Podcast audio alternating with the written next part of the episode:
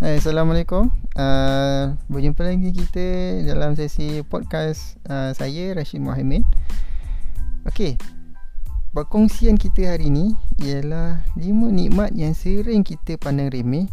Tapi bila semua nikmat ni hilang Baru kita akan hargai, hargai apa yang kita ada. Ha, Dengar macam Wow, apa benda ni kan? Okey, jom kita dengar. Okay, Yang pertama, nikmat sihat hari ni kita rasa diri kita sihat. Makan je apa yang dia ada depan mata eh. Tak fikir pun nak makan ni berhasiat. Walaupun adalah sikit tapi taklah selalu berhasiat kan. Nak juga try benda lain kan.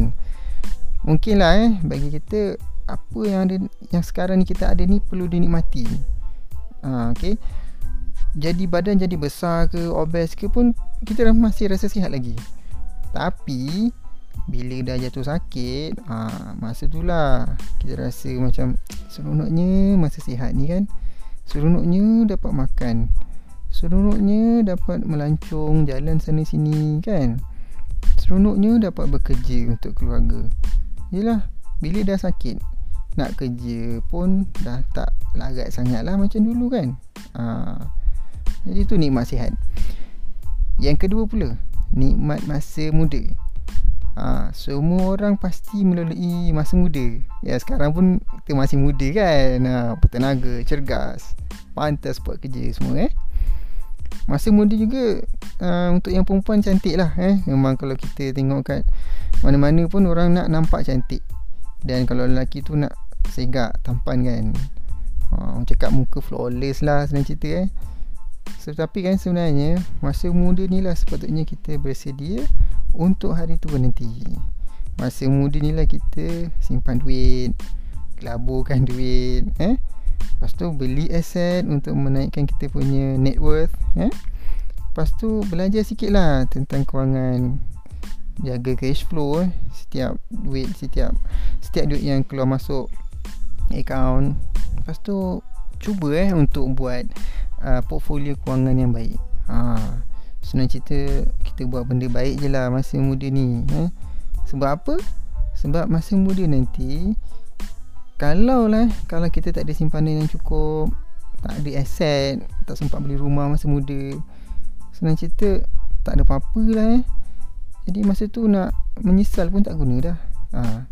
Takkan kita nak Menumpang ke anak-anak kan Sebab anak-anak pun Pasti ada keluarga sendiri kan ha, Macam tu lah Itu nikmat masa muda Yang ketiga Nikmat uh, Masa lapang. Ha, Of course lah eh. Bila cakap Masa lapang ni Mesti cakap Ish, Masa lapang tu apa benda? Kan? Tapi kita kita macam Yelah kita bekerja setiap hari. Uh, Kalau ada tempat yang kerja Kerja boleh buat OT tu Kalau boleh eh Kita rasa nak buat OT tu 4 jam tu lah. Yelah OT dapat duit Dapat duit ekstra kan? Yalah nak nak nak kumpul aset nak kumpul harta lah kan katanya kan? Ha. Jadi uh, memang perlukan duit lebih lah. Ha, tapi itulah kita lupa.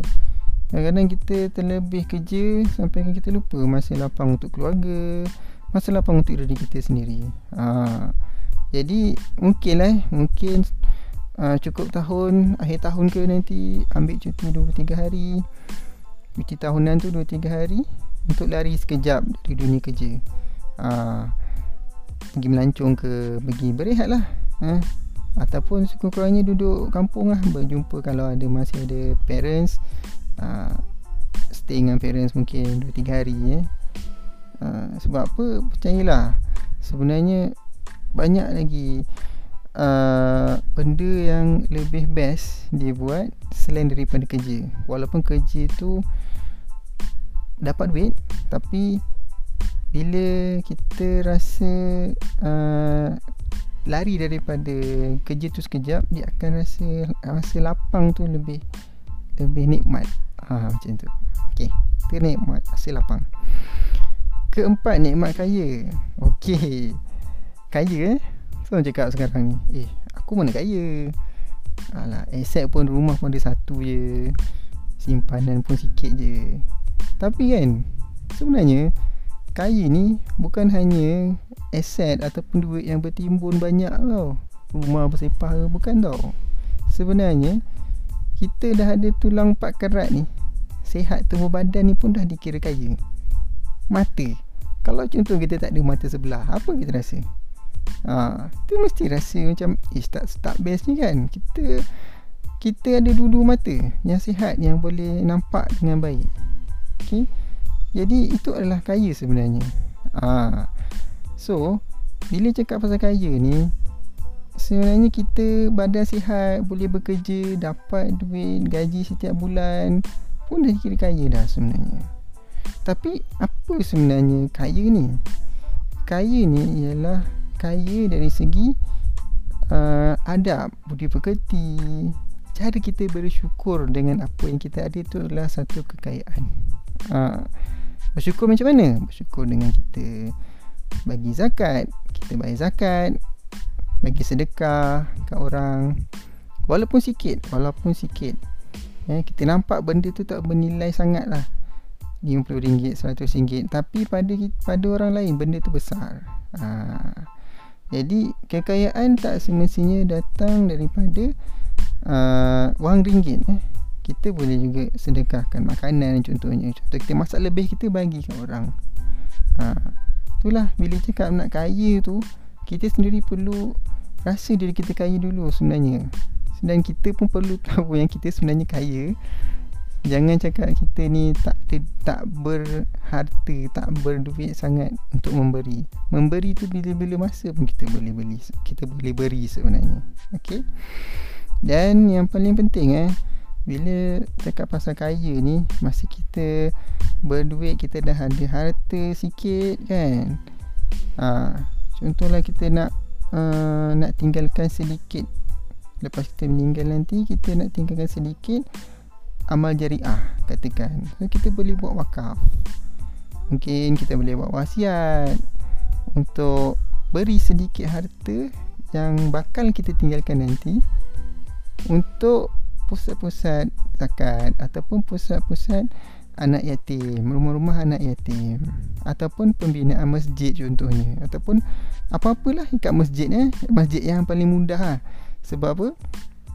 Masjid ni satu institusi yang memang memang ada untuk untuk orang Islam yang memang kita nampak. Okey, itulah masjid dan bila kita uh, sedekahkan sedikit dengan masjid tu insya-Allah duit tersebut akan digunakan sebaiknya sama ada untuk renovation masjid ataupun untuk apa-apalah yang buat uh, majlis ilmu.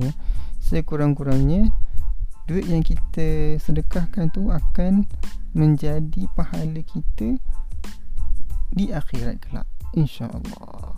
Okey. Baik.